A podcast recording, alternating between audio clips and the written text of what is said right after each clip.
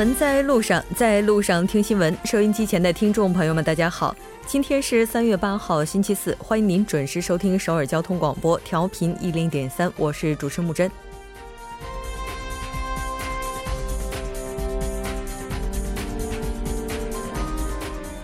公共机关、企业、文化艺术界、法律界、宗教界、医疗界、传媒界等各领域蔓延的性犯罪。随着 MeToo 运动渐次浮出水面，不少业界大腕的行为也震惊了整个韩国社会。面对如此冲击，为避免更多人成为受害者，保护受害者免于二次伤害，韩国司法部门对刑法做出了调整，利用职务之便行使性犯罪者将面临加倍的处罚，那以此还社会一个清明。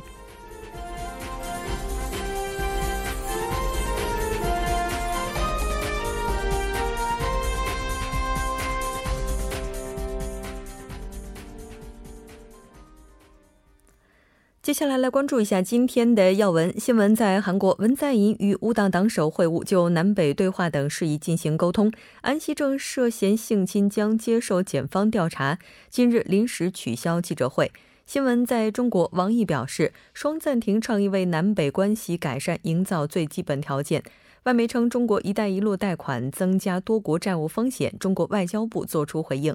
走进世界，美众议院一百零七名共和党议员反对特朗普对进口钢铝增加税。英国首相表示，英国脱欧巨作金融领域的规则接受者。新闻放大镜依然邀请专家学者放大探讨新闻热点焦点。今天我们要讨论的话题是从密兔运动到女性权益。每周一到周五晚六点至八点，了解最新动态，锁定调频一零点三，新闻在路上。稍后是广告时间，广告过后马上回来。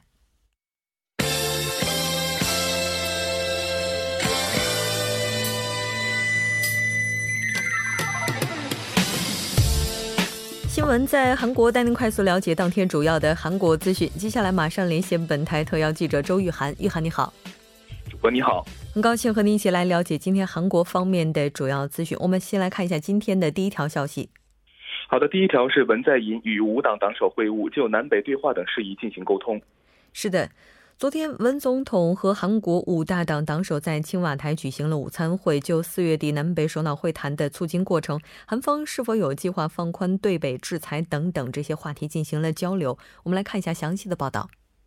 是的，那么在午餐会期间呢，在野党自由韩国党党首洪准标呢就提出了，在推进南北首脑会谈的过程当中，双方在国内还是在海外进行接触的问题。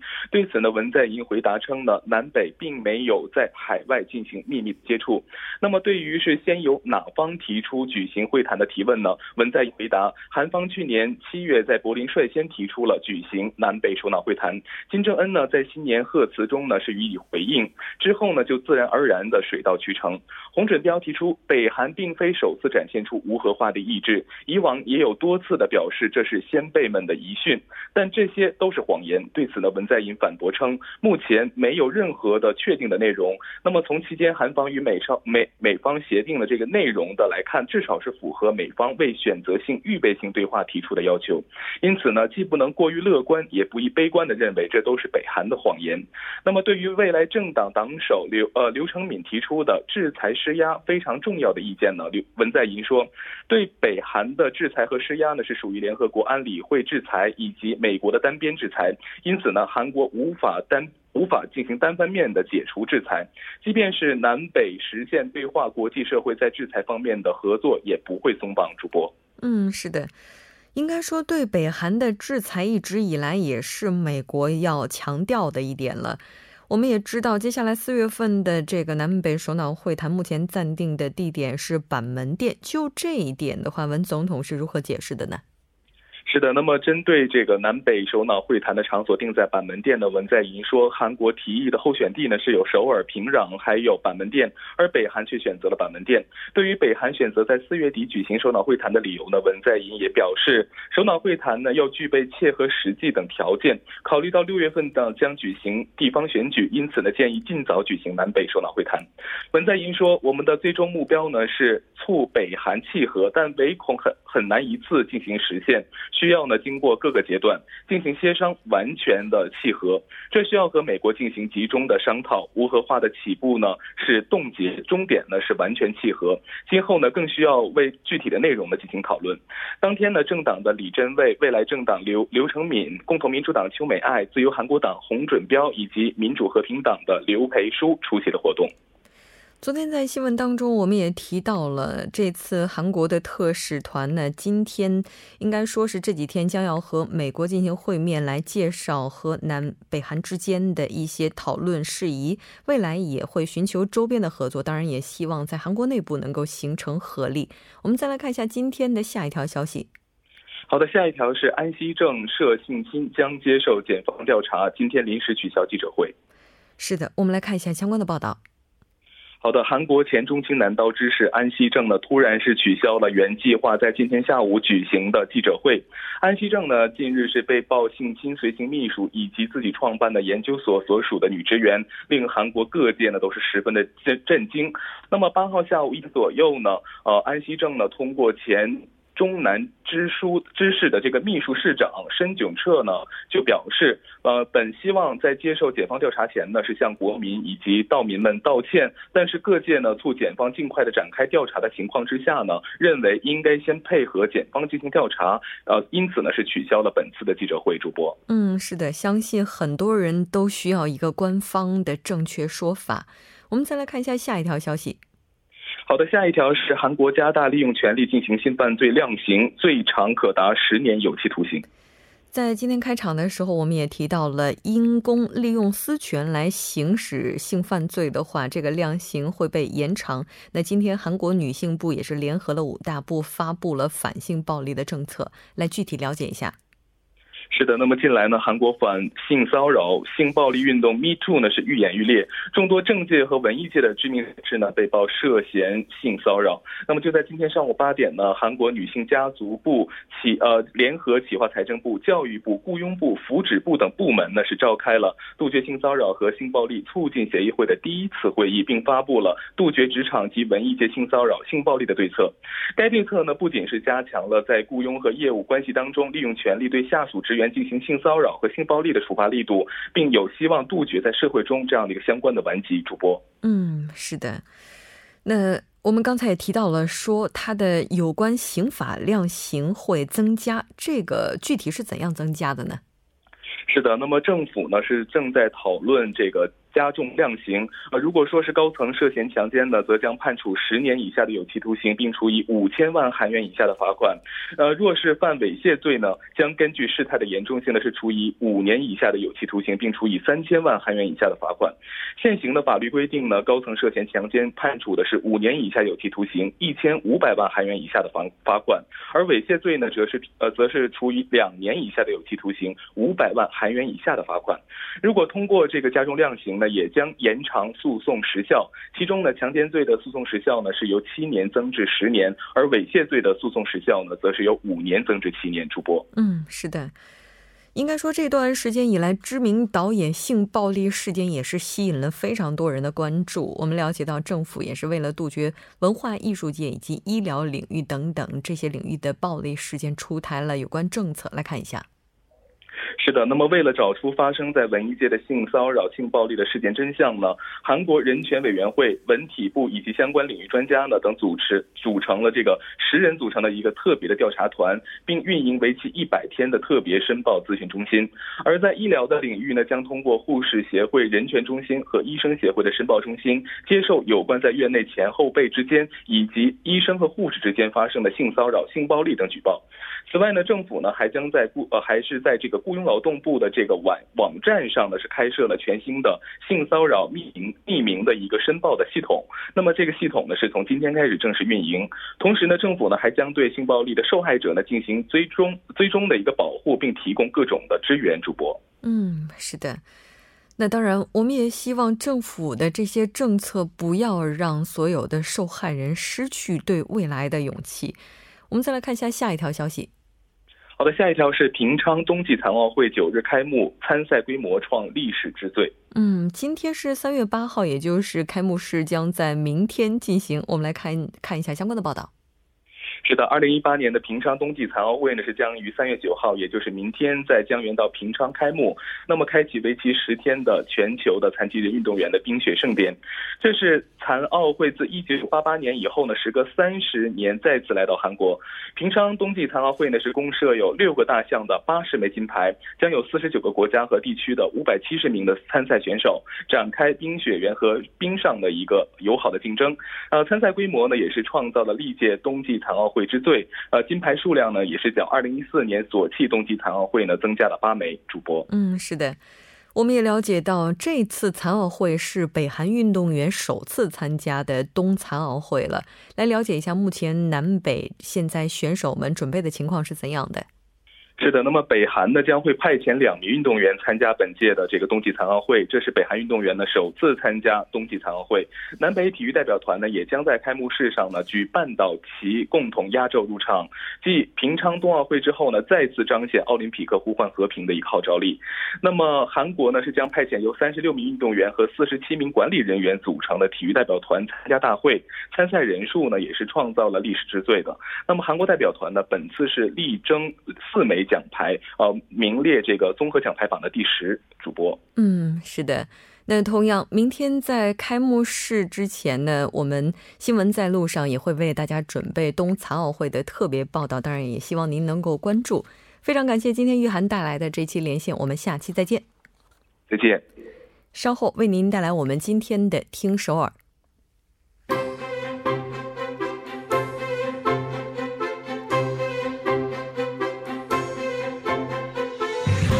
闻在路上，在路上听新闻。您的点赞，您的回馈，是对我们最大的鼓励与支持。参与节目，您可以发送短信到井号幺零幺三，每条短信会收取您五十韩元的通信费用。另外，您也可以登录 TBS 官网三 w 点 tbs 点 s o u r 点 kr 给我们留言。当然，在 Instagram 搜索 TBS CNews 也可以参与互动。新闻在路上，期待您的参与。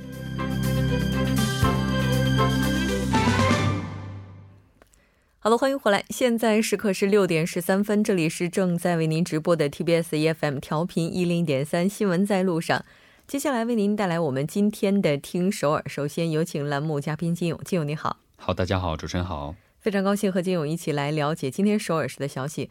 我记得之前在节目当中，金勇提到过，说地铁还有公交车是要涨价了。嗯，对。呃，地铁的，但是这个涨价的具体时间呢还没有公布哈，大概需要呃半年小半年的时间吧。是的，虽然说涨价了，但是我们也看到服务呢是更便捷了。嗯，对，是这样的。其实我们都知道，现在啊偶尔会看到一些地铁的那个车辆特别的崭新哈，嗯，特别是这个二号线呢有这个新型列车的投入哈。呃，据了解呢，这个车不只是新了哈，而且呢在这个车里面的一些设备提高了很多，比如说在二号线当中啊就投入。一个新的设备就是空气的净化器。有了这个净化器之后，我们都知道在上上上下班的时候，在车内的这个雾霾指数也是不低的哈。有了这个机器之后呢，它的的这个这个平均的雾霾指数呢降低了百分之八点一五。嗯，这个呢功劳就是归功于我们刚才说的这个净化器。它是呢每十二分钟就会进行工作一次，这样的话达到了保持这个车内哦雾霾浓度降低的一个效果。嗯。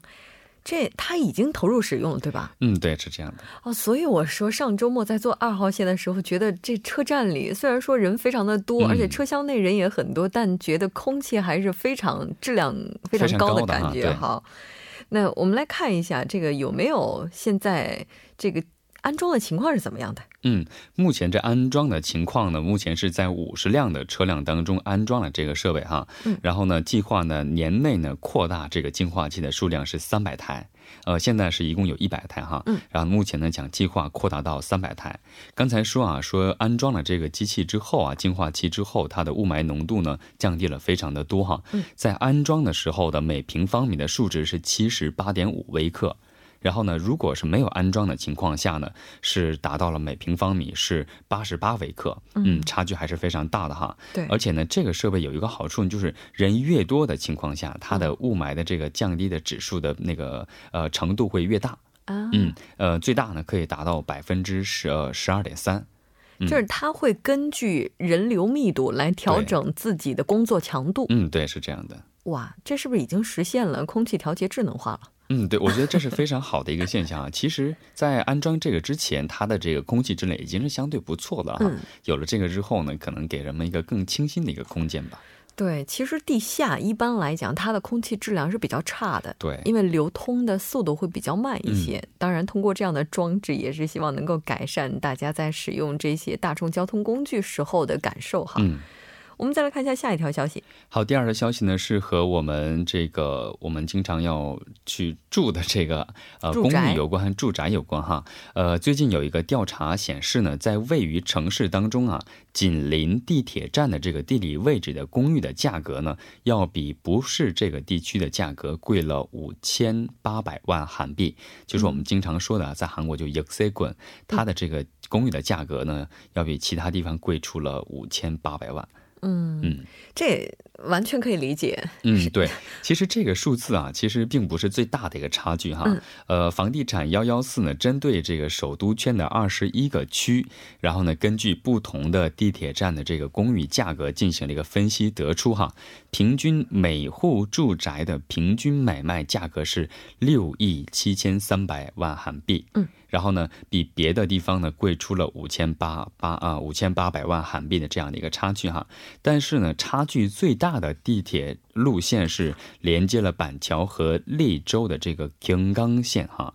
然后据了解呢，这个路段的这个住宅每户呢达到了十亿一百七十万韩币的价格，嗯，然后呢，比别的地方贵出了三亿四千万韩币。嗯啊，可想而知啊，就是地铁站附近的这个房价高是，呃，这是肯定的啊，但是高的差距呢有一点点大哈，然后呢。这个地方是最贵的啊，差距最大的。然后呢，随后的是盆呃盆塘线到江南线的这个盆塘线路附近哈。然后呢，接着就是在首尔市区，还有玉水洞和呃鸭鸥亭的洞的这个三号线，也是这个呃在地铁站附近的价格和周边的价格差距比较大的。就是阿古정옥 수， 嗯，对，这些地方非常贵。这我倒是觉得可以在这里唱一下，大家啊，尽量住的离地铁站稍微远一点，步行如果能达到十五到二十分钟是比较好的。嗯，对，其实它这个分五分钟、十分钟、十五分钟哈，我们在用这个找房子软件的时候也会看啊，它会选择五分钟、十分钟、十五分钟，但是我觉得走路十五分钟。 程度的话，我觉得刚刚好啊，每天还可以健身，对，还可以还可以提高一下自己的这个心肺功能啊，等等。是的，没错，因为现代人的话，应该说运动是一件奢侈品了。对，如果要是住的地方离地铁站或者公交车站不得不走一段距离的话，我们可能被迫的也就要进行相关的一些运动了。嗯。那这条关注到这儿，再来看一下下一条消息。好，下一条消息呢是首尔市啊，二零一七年雇佣新职员十名以上的外商投资企业为对象呢，每个公司呢将提供这个雇佣补助金，呃，这个补助金呢达到了两亿韩币以内哈。然后呢，还有就是教育培训补助金，这也是两亿韩币以内。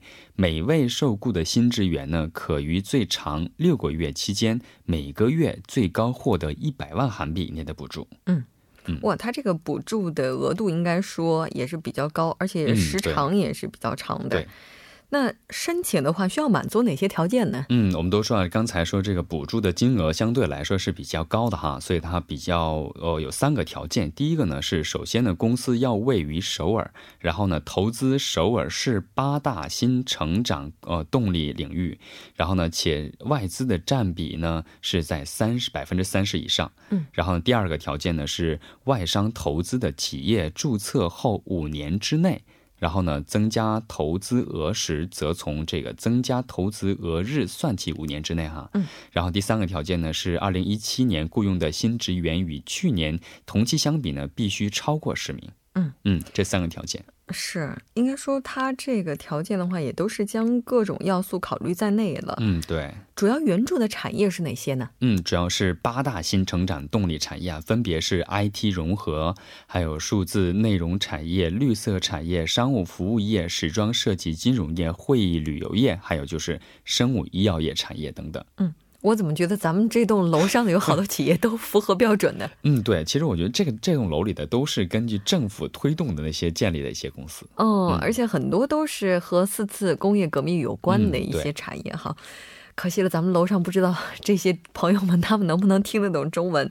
这些就是项目怎么去申请呢？嗯，想要申请这个雇佣和教育培训补助金的外资投资企业呢，申请这个申请书之后呢，前往首尔市的招商啊招商引资科递交，或者是以邮寄或者电子邮件的形式就可以哈。截止日期呢是到五月四号，然后呢邮件地址是 j k c o u p e l e。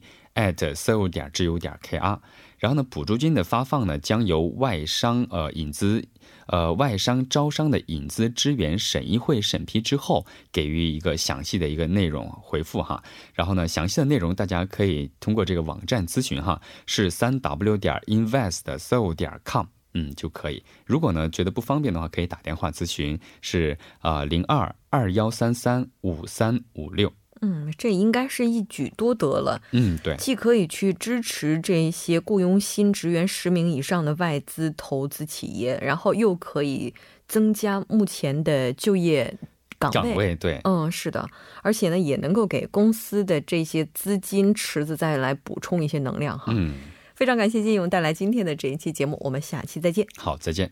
稍后来关注一下这一时段的路况、交通以及天气信息。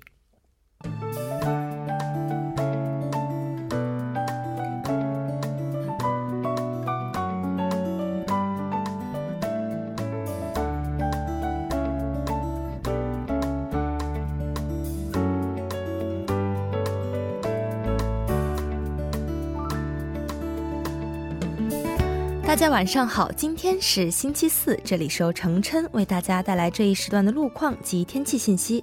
现在是晚间六点二十二分。首先，我们来关注一下高速的路况。在京仁高速公路仁川至首尔方向新月交叉口附近路段的四车道上，刚刚发生了私家车之间的追尾事故。目前，相关人员正在积极处理事故当中，还望途经的车主们参考相应路段，小心驾驶。接下来是在东部干线公路圣水大桥至议政府方向圣水桥附近路段的四车道上有车辆发生故障，暂时停滞在其所驶车道上，还望后续车辆参考相应路段，保持安全车距。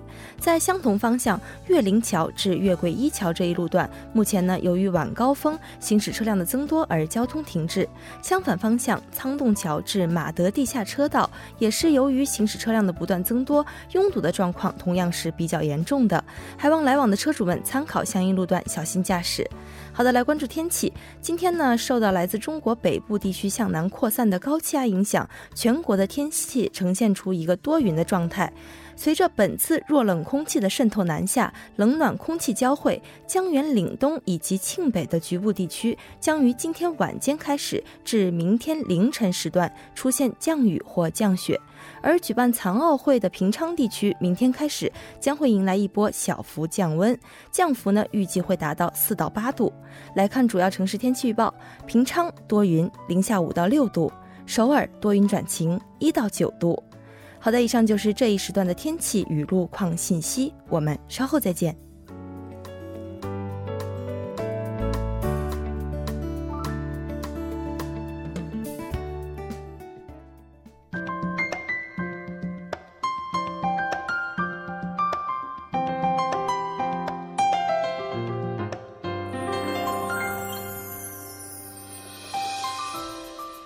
首尔新生活为您介绍首尔市面向在韩外国人推出的优惠政策、开办的教育讲座、举行的庆典。接下来马上进入我们今天的首尔新生活。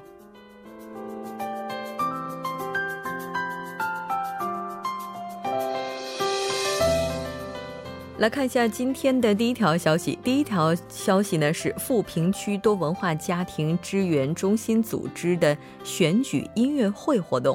这次活动的时间是在三月十四号星期三上午十一点，地点呢是在富平区多文化家庭支援中心教育室。活动主要面向的群体是获得韩国国籍的外国朋友，以及希望获得韩国国籍的朋友。那如果您这个想要了解和韩国六月十三号地方选举有关的内容，都可以来到现场。那应该大家。比较了解的一条消息就是，已经加入韩国国籍的外国朋友以及呢持有永居权的朋友，都是拥有地方选举投票权的。来到这里，您可以更加详细的去了解韩国的地方选举制度。那您可以拨打电话零七零五幺幺幺九零零零七零五幺幺幺九零零进行更加详细的咨询。当然，您也可以直接拨打这部电话进行申请。在这里还要告诉您的就是，如果参与这次活动，也能够获得纪念品以及礼物。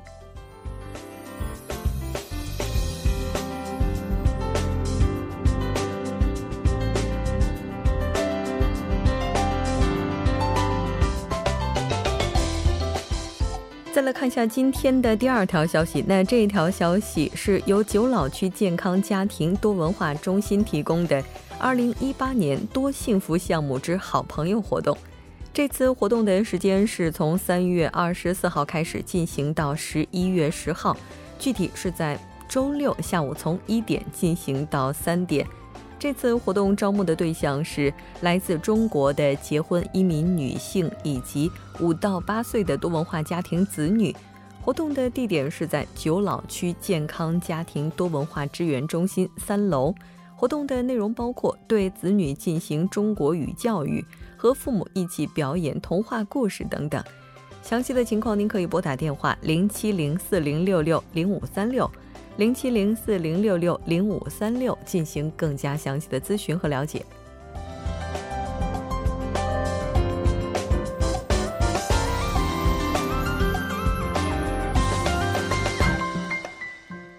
为了帮助多文化家庭的妈妈和孩子们共同成长，永登浦区多文化家庭支援中心组织了2018年图书馆多文化服务项目之科学探险队活动。那这次活动主要是帮助妈妈和孩子们共同成长。让妈妈和孩子能够一起访问活动中心，通过科学教室和父母教育来达到教育目的。也希望大家都能够多多的参与进来。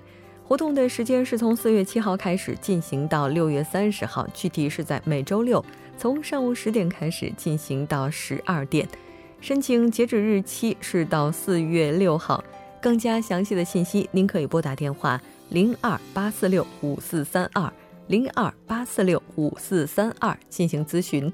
以上就是我们今天首尔新生活的全部内容。那到这里，第一步也就是这些了。稍后第二部节目当中再见。